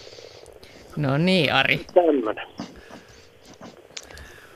Mihinkäs aikaan vuodesta tämä tapahtui? Se oli aikaisin keväällä sillä Joo, no tämä hormoniteoria kyllä luultavasti pitää paikkansa, että koirassammakot on kyllä aika kiimaisia tiettyyn aikaan vuodesta, eli just silloin kun ne etsiskelee sitä kumppania ja, ja tota, on todettu, että ne voi käpertyä jopa jonkun kiven tai kaarnanpalan ympärille tiukasti luules, luullessaan sitä pulleeksi naaraaksi. Ja tietysti vielä parempi, jos se kohde on liikkuva, että kyllä ne voi takertua toisiinsakin kiinni naaraiden puutteessa. Että kyllä niillä on aika, aika tiukka se eturaajaute, että onko se niskalenkki vai kaulalenkki vai miksi sitä kutsuisi. Joo. Niin en yhtään ihmettele, että tämmöinen kyyki on sitten sattumalta tullut kohteeksi, mutta yleensähän tämä tapahtuu vedessä vasta tämä pariutuminen, että harvemmin ne siellä kuivalla maalla yrittää tavoitella se, sitä ty- tyttöstä. Mutta tässä välissä pitää sanoa kiitoksia. Kun, mitä mä oon tuttaville kertonut, niin mä oon sanonut, että mä soitan luontoilta, niin ne on sanonut, että soita vaan, mutta ne kysyy heti, että monta sä olutta olit juonut, kun näet tämän tapauksen. No niin, Ari usko heti. Kyllä joo, ihan toi, mutta toi, siinä oli varmasti jotain tota vettä lähellä siinä ojan pohjalla tai joku no, lammikko tai Niin, on vettä niissä ojissa ja tällaista, kyllä. Joo, joo että, että varmasti oltiin niinku sammakoiden kutupaikalla, että siinä niinku etsiskeltiin sitä, sitä no, siippaa no, sitten niinku ahkerasti. Kyllä, kyllä, kyllä, kyllä. No sitten toinen, toinen juttu, se on semmoinen aika hauska juttu sillä, että kun sillä samaisella mökillä, niin mä sitä Pirtin ikkunasta katteli, kun tämä taivaan vuohi otti ja tota, sorkki nokalla katsoi näitä matoja. Ja tuota, sitten se onneton otti ja tökkäsi sen nokkansa niin kuin semmoisen kuivannut lehen läpi. Ja se lehti jäi sitten sen silmiin eteen. Ja se otti ja se oli kyllä aika hauskan näköistä. Se varmaan viisi minuuttia ainakin yritti niin kuin jalalla ottaa sitä pois. Kun pitkät koivet, niin ei se oikein onnittu. Viime kun se sai sen lehen pois siitä, niin kaikki sulat nousi niin pystyy sillä. Ja sitten se pyrähti lento. Ja mulla kävi mielessä, että voiko se olla totta, että lintujakin niin viluttaa T-viivojen kanssa. Että sitä otti kyllä päähän se homma viimeisen päälle. Että tällainenkin juttu. No niin, Johan. Joo, ky- kyllä noin välillä, jotka nok- nokkii, niin menee nokkan lehden läpi, niin siinä voi hetken aikaa joutua sitä irrottelemaan sieltä. Että on, on, on tota nähnyt vastaavan tapauksen. Ai, ja siihen, siihen ei ota kantaa, että miten, miten tota, kuinka paljon ketuttaa tai harmittaa se, mutta hetkellisesti, niin tietysti jos nokka on kiinni ja sitten haluaisi avata, niin sä oot pois pelistä, että kyllä se varmaan, varmaan pataan ottaa. Mutta mä palaisin tähän käärmehommaan vielä siltä osin, että en ole, en ole kuullut moista, että, että, että sammakko ottaisi kyystä niin kuin takavyöstä kiinni, mutta uskon, että se on mahdollista. Mutta siinä on vielä se hyvä puoli periaatteesta, se sammakkohan ei voi tietää sitä välttämättä, että onko se kyy saalistamassa, mutta aikaisin kun ne herää, jos on kylmät ilmat, niin kyyhän ei syö, syö aluksi. Eli periaatteessa tämä yhteiselo ei välttämättä ole niin vaarallista, kun aina annetaan ymmärtää, että käärme saman tien niin kuin tuikkaa tai haluaisi syödä se. Ja siihen perustuu myös se, että eri, eri käärmelajit myös sammakot, siellä voi olla liskojakin, ne voi talvehtia hyvin, hyvin lähellä toisiaan tai samoissa onkaloissa ja, ja sisiliskot, jotka on käärmeiden ruokaa, ne on myös siellä mukana. Et tota, se voi no, olla, että siinä on ollut tilanne, että, että sillä ei itse asiassa olisi ollut edes välttämättä vaaran paikkaa siinä. Mutta myöhemmin no. keväällä sitten ja kesällä, niin sitten se on kyllä, sitten on syytä olla tarkkana, että sitten ei turhaa okay. lähestytä. No selvä juttu. Kiitoksia vaan, ihan mukava. Kiitos. Ihan mukava. Hauskat tarinat. Tähän väliin mä otan lyhyen, lyhyen Jaakko Torkkilta lyhyen sähköpostikysymyksen. Jos haluaa nähdä hirvien uivan, missä niitä voi nähdä? Eli mihin aikaan vuorokaudesta hirviä voi nähdä uimassa? Voiko Heidi semmoista sanoa? No, mm, no hirvet voivat uida sen takia, että ne siirtyy saaresta toiseen. Ja se hirvet on tietysti ilta aamuhämärissä aktiivisimpia, mutta tota, kesällä tilanne tietysti muuttuu toisenlaiseksi, kun hämärää on ylipäänsä vähän. Ja tuntuu siltä, että hirviä voi tavata myös päiväseltään uimassa. Että kun tulee kuuma, niin hirvetkin vilvottelee, vaikka ne no en tiedä onko ne jonnekin menossa vai lähteekö ne vaan sen takia uimaan, että se helpottaa. Ne voi olla myös mennä syömään rantakasvillisuutta ja intoutua siitä uimaan. En mä kyllä uskaltaisi antaa mitään mitään neuvoa, että iltasin yrittäisin, mutta se, että hirveän kohtaa uimassa, niin kyllä se on aina semmoinen onnekas sattuma sanoisin. Että veneillessä se sattuu useammin kuin rannalla seistessä. Hyvä. Sami Saarinen Imatralta on, on soittanut tänne seuraavaksi. Iltaa. Iltaa, se on Suominen. Suominen, anteeksi. Kyllä. Mä kuulin oikein, mutta kirjoitin väärin. Joo. No sellaista sattuu. Sellaista sattuu. Tuota, onko Jäniksen porkkana syöminen sittenkin vain lasten elokuvista, piirretyistä väiskivemmelsäärästä ja muusta tuttua myyttiä vai tuota, kelpaako Jännikselle porkkana vai onko meillä sitten ollut joku erikoistapaus, joka on tavallista nirsompi, koska on syönyt met, tuota, niin, lyhteen jämät, mitä linnuilta oli jäänyt ja lintulaudalta tippuneita siemeniä. Kun kovasti kelpasi, sitten me ajattelin, että josko hän halusi syödä porkkanaakin, mutta hän ei halunnut syödä porkkanaa. Ei kelvannut porkkanat, mitä kaupassa ostin. Ja veljen tyttö sanoi, että heillä oli kasvimaasta, kyllä oli kelvannut. Oli ottanut porkkanat, mutta tämmöiset kaupasta ostetut porkkanat, niin nämä ei ainakaan tuntunut kelpaa. Joo. Olisiko kyseessä semmoinen virsoilija, jolle se oli vain uutta ravintoa? jänniseläimillä on semmoinen ruoansulatus, että ne ei voi vaihtaa periaatteessa ravintoa lennosta, vaan ravinnon vaihtaminen tapahtuu tavallisesti vähittäin ja pienissä määrissä. Ja niin voi mennä paha pahan kerran sekaisin, jos ravinto vaihtuu yhtäkkiä. ja sen takia ne, joilla on vaikka kaneja kotona, ne tietävät sen, että kun kania siirretään vaikka vihreälle ravinnolle, tehdään se hyvin varovasti ja hitaasti tai mille tahansa uudelle ruoalle melkein veikkaisin, että tämä liittyy siihen, että se teidän jännis ei ollut ikinä porkkana päässyt haistamaankaan. Sillä ei ollut oikein ymmärrystä siitä, että se oli ruokaa. Ja se ei ehkä vaan osannut tähän tilaisuuteen tarttua. Jos sitä porkkanaa olisi tarjonnut kauemmin, niin voi olla, että sillä olisi tullut mieleen. Ja tietysti jos sillä eläimellä olisi ollut ihan järjetön nälkä, niin kai se olisi jyrsinyt ihan mitä tahansa ja kaikki olisi ruvennut niin ruualta näyttämään, että ehkä se tuntui turvallisemmalta sitten järsiä niitä lyhteitähän ne oli. Niin, että kun näkee, että jotain oranssia on, niin tota, tähän mietin, millainen jäniksellä on verinäkö, onko hänellä semmoista, mutta katsoa, että tuossa on jotain tuommoista epämääräistä, tota, ainakaan ensimmäiseksi pian mennä koittamaan. Että. Niin, mä luulen, että, että siitä on juuri kyse, että ei ollut oikein ymmärrystä siihen, että mitä, mitä tässä tarjottiin. Koska tiedetään Joo. kyllä sitten, kun ihmiset on tarjonneet riistalle ruokaa metsässä, ja sinnehän voidaan viedä just tämmöistä jämälanttua ja, ja jämäporkkana ja kaikkea, niin siellä sitten saattaa käydä kuitenkin jänistä. Kyllä. Et ja meillä oli tottuminen... 40, 40 vuotta sitten oli kanejakin, niin tuota, kyllä me muistelen niille, niille kelpas, mutta, mutta, mutta mm, tota, niin, mm. ei tämä metsäjänis, ei kun tuo, tuo rusakko todennäköisesti, mutta oli sen verran isompi, niin tälle, tälle ei kyllä kelvannut. Joo, tottumisesta lienee kysymys, että pidemmän aikaa saa varmaan tarjoilla samaa ennen kuin, ennen kuin ymmärrys tulee sen pienen eläimen päähän. Just. Joo, Ki- ei siinä. Tämä tuli selväksi. Kiitoksia teille. Kiitos soitosta ja luontoiltaa jatketaan vielä puolen tunnin ajan. Tämän puhelinnumeroihin voi soittaa 020317600 ja sähköpostiosoite luonto.ilta yle.fi. Ja sähköpostitse meille on tullut muun muassa tämmöinen kysymys, että nyt pääsiäisenä Jukka ja Päivi ovat olleet mökillä ja nähneet mielenkiintoisen tapahtuman. Kurki nappasi järven matalikosta noin 40 sentin pituisen hauen.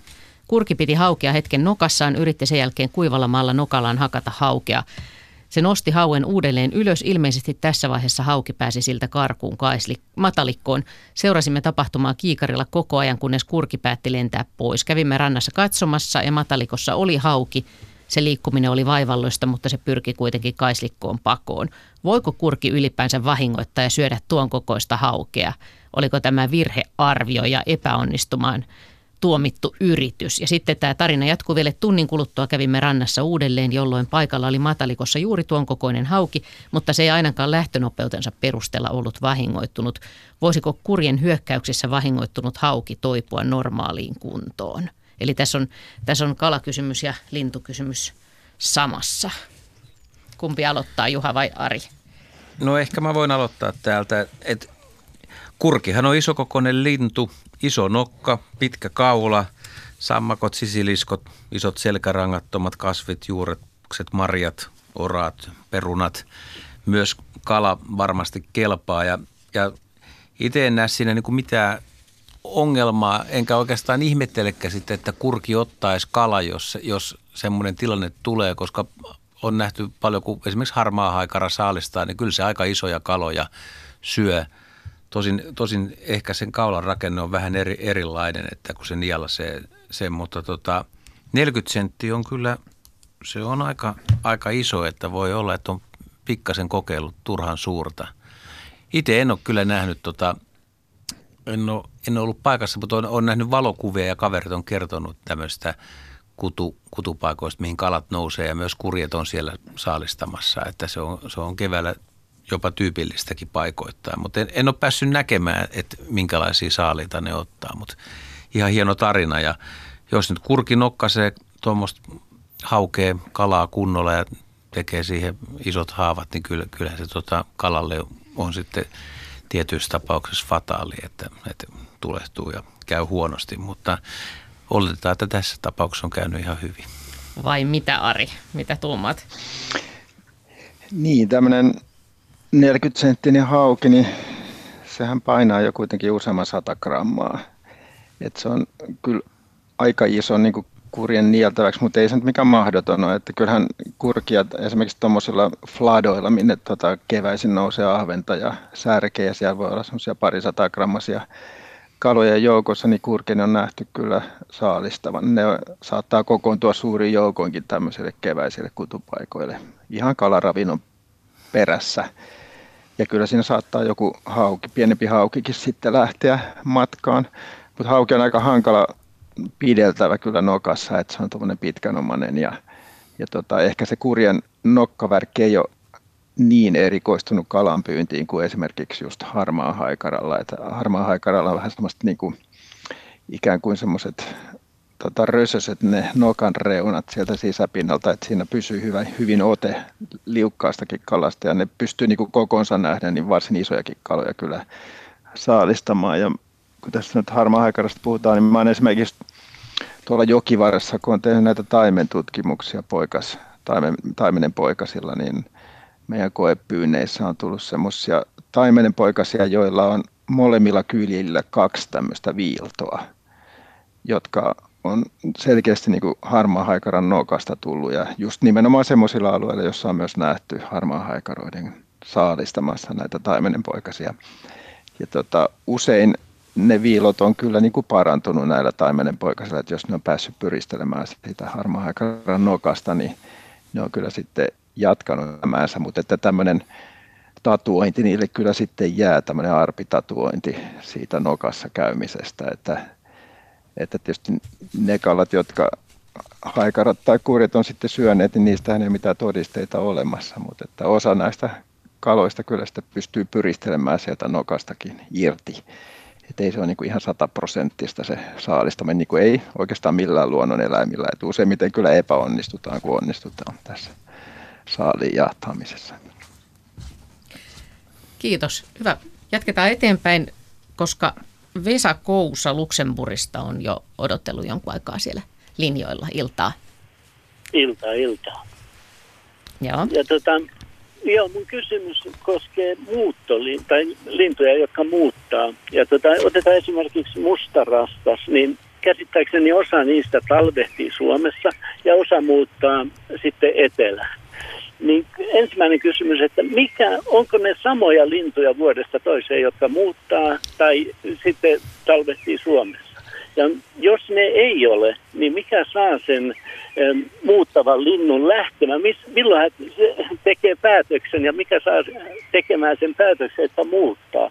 Tuskin sillä niin kuin pitkä aikavälin niin säännösteitä on käytettävissä ja tämmöistä. Mutta, ja sitten kolmas kysymys, että jos vanhemmat on muuttavia yksilöitä, niin onko koko poikue sitten myös muuttava? Eli onko se geneettis, siis geneettinen ominaisuus tämä muuttuu?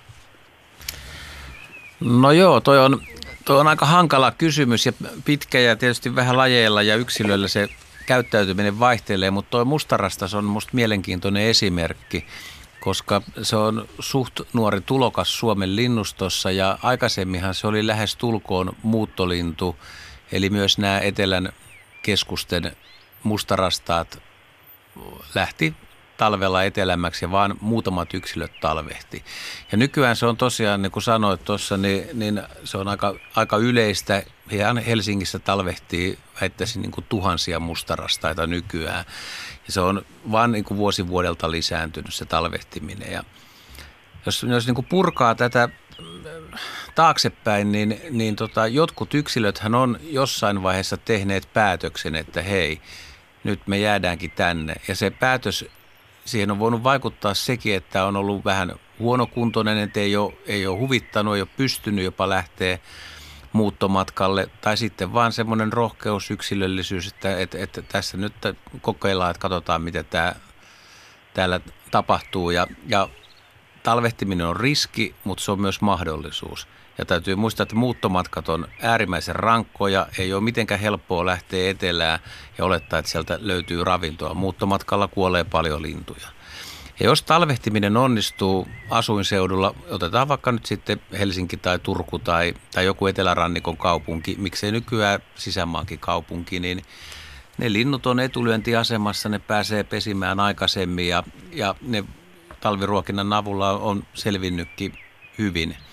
Ja siinä tulee nyt se mielenkiintoinen, että, että miten niiden poikaset sitten, että jos emot, ne on kuitenkin samalla alueella, että, että – näyttääkö emot mallia, seuraavaksi linnut toisia. Ei sitä varmaan ihan tarkasti tiedetä. On ehkä helppo ajatella, että jos, jos emot ei muuta, niin ne poikasetkin saattaisi jäädä, jos ne näkee, näkee niitä vielä niin kuin loppukesällä ja syksyllä, että, että ni, ne, ne ei liiku mihinkään, niin nekin saattaisi kokeilla sitä talvehtimista. mutta toisaalta niin kyllä aika monilla lajeilla tämä muuttovietti on geeneissä, että et pikkulinnuista jotkut kertut, niin ne nuoret linnut, kun ne syntyy, ei ne näe välttämättä edes emoja. Ne muuttaa yksi ja ne tietää, mihin ne menee. Ja silti ne tosiaan niin kuin ylittää merialueita, ylittää Euroopan, menee Afrikkaan asti. Että sehän on loppujen lopuksi niin kuin suuri ja jännittävä näytelmä ja lähes käsittämätöntä, että linnuille on kehittynyt sellainen mahdollisuus. Joo. Tästä, mitä sanoitte, että, että niin kuin jotkut kokeilee jäämistä tänne, mutta nyt kun ilmasto sitten lämpenee ja muuta, niin tästä voisi tehdä semmoisen johtopäätöksen, että me saadaan enemmän ja enemmän yksilöitä myös talvella jäämään, talveksi jäämään tänne ja mahdollisesti uusia lajeja kanssa. No se on nähty jo parin vuosikymmenen aikana. Talvilintulaskennat on osoittanut sen, että et, et monet, monet lajit niin kuin talvehtii runsaslukuisemmin.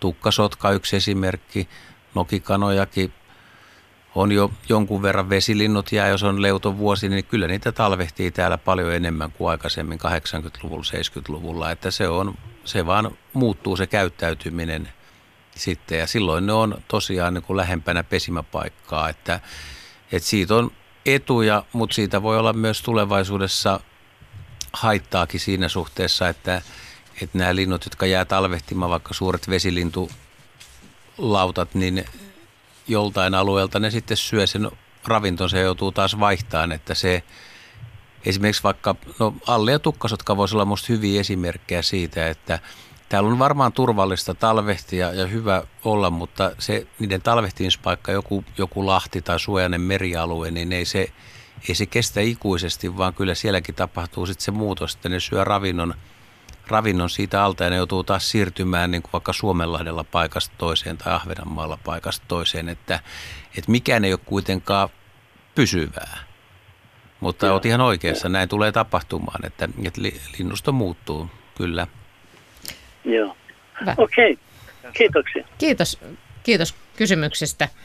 Otetaan tähän väliin, tähän väliin tämmöinen äh, kuvallinen kysymys. Nämä löytyy siis yle.fi kautta luonto täältä sivuilta jäähileistä. Jäähileitä oli kuin vaahtoa purossa. Tällainen jääkasa oli muodostunut iloisesti virtaavassa purossa olevan pienen putouksen alle.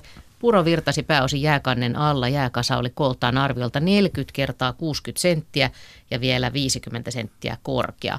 Jäähile liikkui kasan keskellä olevassa kraaterissa. Liike näkyy ja kraaterissa oleva hilekerros puhkeaa. Se on mitä ilmeisimmin sisältä ontto. Päivä oli aurinkoinen ja pakkasta vain muutama aste. Yöllä oli ollut kylmempää.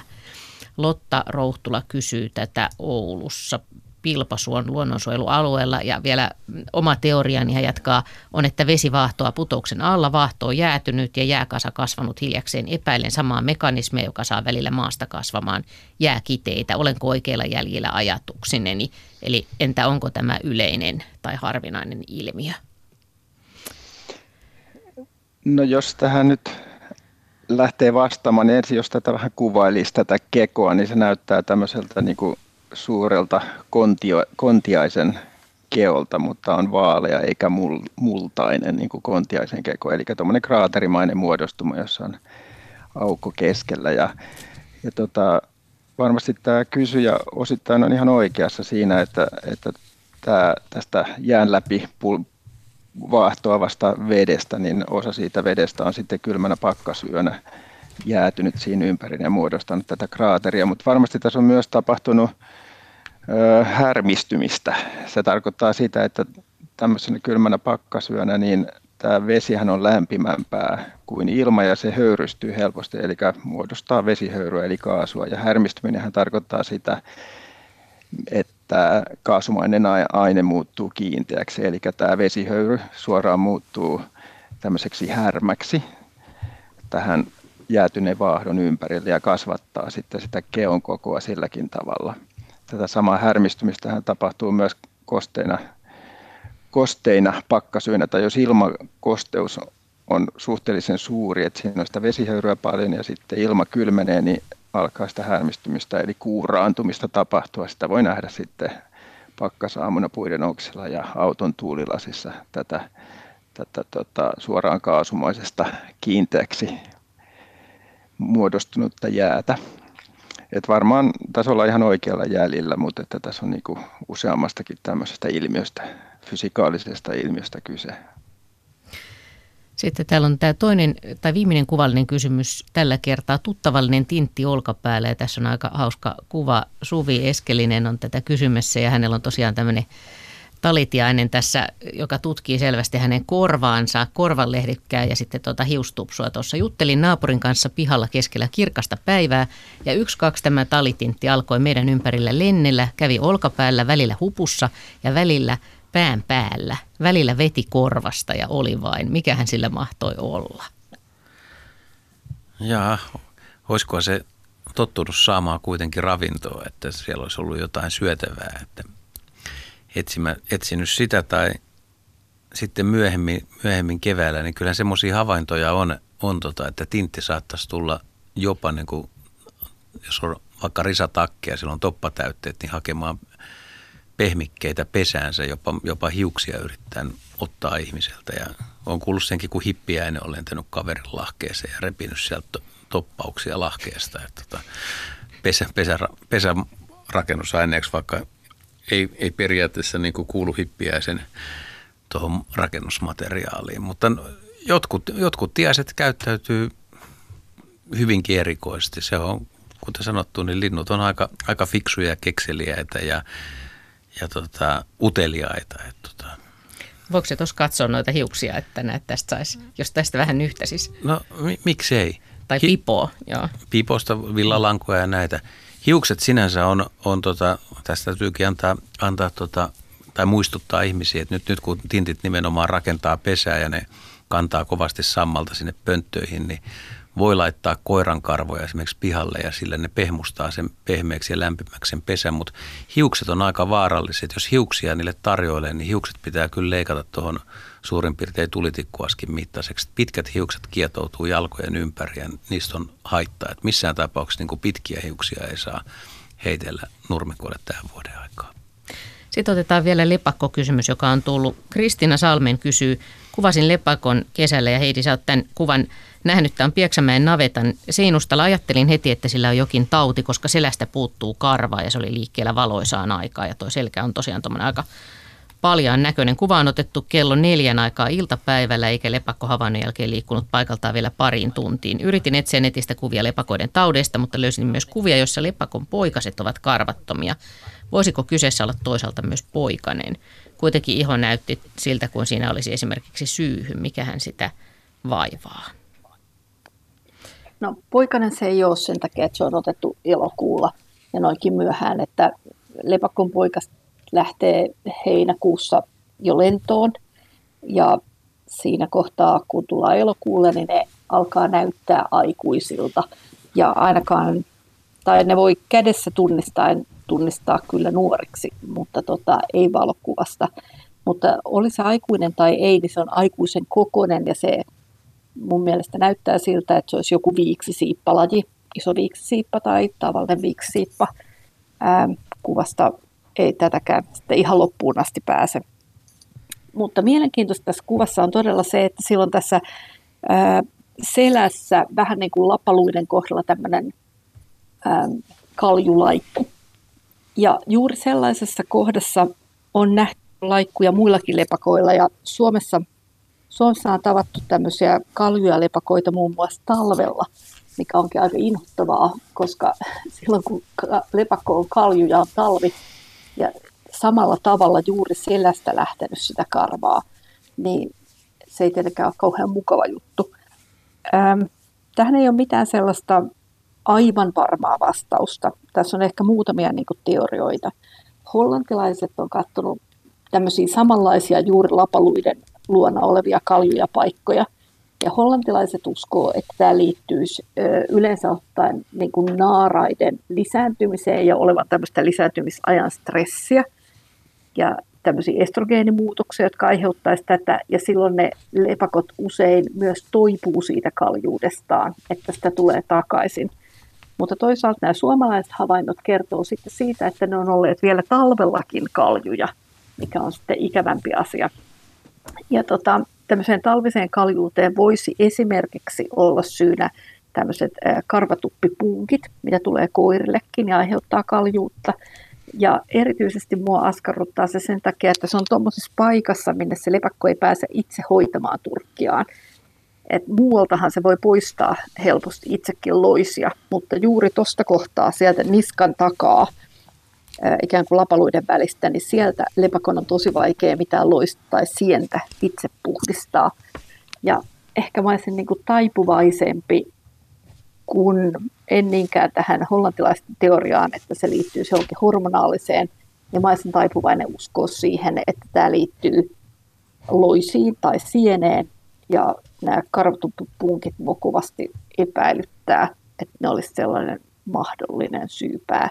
Mutta toden totta, tätä on hyvin vähän tutkittu, ja tästä on vaan tällaista aineistoa, että on nähty, että lepakoilla on tätä, ja toisaalta sitten lepakkotutkijat on raportoineet, että vaikka talvella lepakoilla on nähty tällaista, niin ei ne ole maanneet keväällä kuolleena siellä talvehtimispaikassa. Et ilmeisesti tuostakin voi selvitä ja karva voi kasvaa takaisin. Niin, että kaikenlaisia tauteja voi tulla ja niistä sitten saattaa, saattaa toipua. Näin juuri. Inhottavan näköistä. On, on aika inhottavan näköinen. Tässä on seuraava kysymys, joka on myös tullut sähköpostilla. Syksyn pimeetessä olin tupakalla rapun pielessä rapun valossa. Oli loka- tai syyskuu, viileä ilma. Näin, että noin viisi senttimetriä siipien välillä oleva lepakko lensi minua päin. Kului surinaa ja siipien läpsymistä korvan juuressa oli väriltään kalpean valkoinen. Mieleen tuli, että lepakko kun ensi kerran näin. Sitten jatkuu kuitenkin. Olen lapsuudessani nähnyt tuvan ikkunassa myös hyönteisen, kuin harusantennimaiset tuntosarvet. En muista nimeä enää kampamaiselle tuntosarvioliolle. Googlettamalla löysin, että perhonen tai hyönteinen voisi olla. Onko Jaska, onko, mikä hyönteinen tämmöinen voisi olla? No siis, äh, jos on vaalea ja, ja tota niin, tuntosarvet suuret. Hmm meillä on useita erilaisia tuommoisia niin kuin lepakon kokoisia tai melkein niin perhoslajeja. Esimerkiksi syksyisin aika semmoinen yleinen, nykyään yleinen laji, joka saattaa ikkunalla käydä kääntymässä ja näyttää valkoiseltaan siniritarjökkönen, joka on alapuolelta hyvin vaalea. Ja myös esimerkiksi isot kiiteät usein näyttää alapuolelta vaaleelta. Ja, mutta, mutta sitten taas harusmaiset tuntosarvet, niin sellaisiakin on, mutta, mutta onko ne nyt lepakon kokoisia ja kuinka hyvin ne oikeastaan pystyy havaitsemaan tuommoisessa lentotilanteessa, että monet, no jos esimerkiksi puhutaan vaikkapa ritariökköhestä, niin tämmöisessä tilanteessa, missä se huomaa, että sillä on joku este vastassa, niin monet perhoset nostaa pystyyn etujalkansa ja, ja silloin niin nämä jaloissa on usein paksu suomupeite, karvamainen suomupeite ja, ja ne saattaa näyttää sitten siltä yhtäkkiä, että kun sinulla olisi tuntosarvet vaikka esimerkiksi siniritariyökkösellä tuntosarvet on jo ohkaiset, ettei niitä tuollaisessa nopeassa tilanteessa edes välttämättä havaitse. Niin, että ei sitä enää välttämättä, onko ne jalat vai, jalat vai tuntoservat, jotka siinä huiskii. Joo, jos ei, jos ei tiedä ja osaa katsoa. Että, no, mihin aikaan tämä oli? Tämä oli, tämä oli syksyllä. Syksyllä joo, no, se oli joo, loka- tai syyskuu. Jos se on ollut, jos on ollut vaalea niin, ja tullut ison le, tai niin kuin lepakon kokoinen tai tällainen, mä veikkaan, että se on ollut siniritarjökkönen. Tällä mennään. Me, joo, Ylitorniosta Kalervo Pääkkö on ollut jonkun aikaa jo siellä linjalla iltaa Hyvää iltaa. Joo. Ja tuota, mitä mietitään? Viime syksynä olin tyhjentämässä venettä tuossa rannassa. Se oli puolilleen kärtynyt vettä ja pohjalla oli koivusta varissutta lehtiroskaa ja, ja tuota, ihmeekseni panin merkille, että siellä oli tuomalaisia toista senttiä pitkiä toukkia joissa oli sitten kuitenkin neljän sentin mittainen ohut pilli jatkona, sen vartalon jatkona. ja tuota, kun ne havaitsi minun touhun, niin ne sinne pyrkivät piiloon sinne lehtiroskan moskan sekaan. Mutta minä niistä sitten pari tuota otin käteen ja juoksutin tänne sisälle ja kuvasinkin. Toinen karkasi, karkasi kädestä tuossa tullessa. Toisen sain sisälle ja, ja tuota, mustavat pinnalle pani ja kuvasin ja sen kuvan on luontoiltaakin silloin syksyllä, syksyllä sitten panin teille tulemaan, mutta en, en ole siitä mitään vastausta saanut.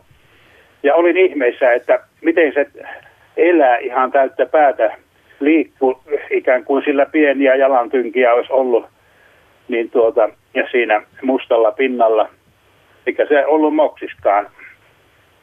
Se pystyy, pystyy siis elämään edessä ja pystyy elämään kuivalla. No aikansa siinä se mulla oli ja sitten viskasin se tuonne pihalle. Ja olin ihmeissään, mikä on tällainen, tällainen elukka.